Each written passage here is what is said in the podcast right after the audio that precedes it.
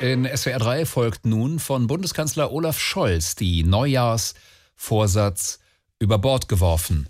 Ansprache. Liebe Mitbürger und Mitbürger, schönen guten Tag. Heute ist ein schöner Tag. Wir haben heute den internationalen Wirf deine Neujahrsvorsätze über Bord Tag. Darum haben wir uns hier als Bundesregierung Hallo. ähm, überlegt, es diesem guten Tag gleich zu tun und auch möglichst viele guten Vorsätze über Bord zu werfen. Ähm, hatten wir denn welche, Olaf? Ruhig, Robert. Also der Christian zum Beispiel. Ich werde keinem Bauern mehr auch nur einen Liter Diesel billiger machen. Genau. Oder der Robert. Äh, Ich werde auch mal wieder was zu Streikenden sagen. Nämlich. Die streiken ja gar nicht, die hören ja nur auf zu arbeiten. Äh, genau, also wenn ich da mal einhaken dürfte. Ja, Karl. Ich wollte eigentlich dieses Jahr mal keine einzige Harvard-Studie mehr lesen und was für die Apotheken tun, aber wenn die jetzt alle illegal unser Paxlovid verscherbeln, dann lasse ich das, weil eine Studie aus Harvard sagt nämlich, dass... Ja, fein.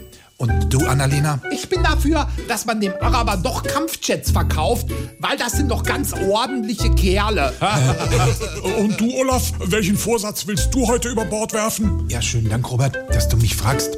Ich wollte es mir eigentlich merken, was es war, aber ich komme wieder nicht drauf.